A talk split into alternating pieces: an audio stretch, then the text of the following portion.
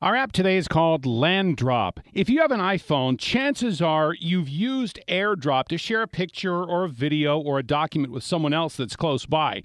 This is something similar, but it's not limited to just iPhone to iPhone transfers. This app can help you when you want to transfer a file of some kind to just about any other device as long as it's on your same network. You can send photos to another PC or an Android device as long as they're both connected to the same network. It uses the network to do the work, so you don't have to worry about internet speeds or file sizes. It's also using state-of-the-art encryption, so no one can see what it is you're sending unless you're sending it to that person. Anything that is sent is automatically saved in the directory on the receiving device. LANDrop, it's a free app on iTunes. From the 24-Hour News Center, I'm David Rankin, News Radio 1080 KRLD.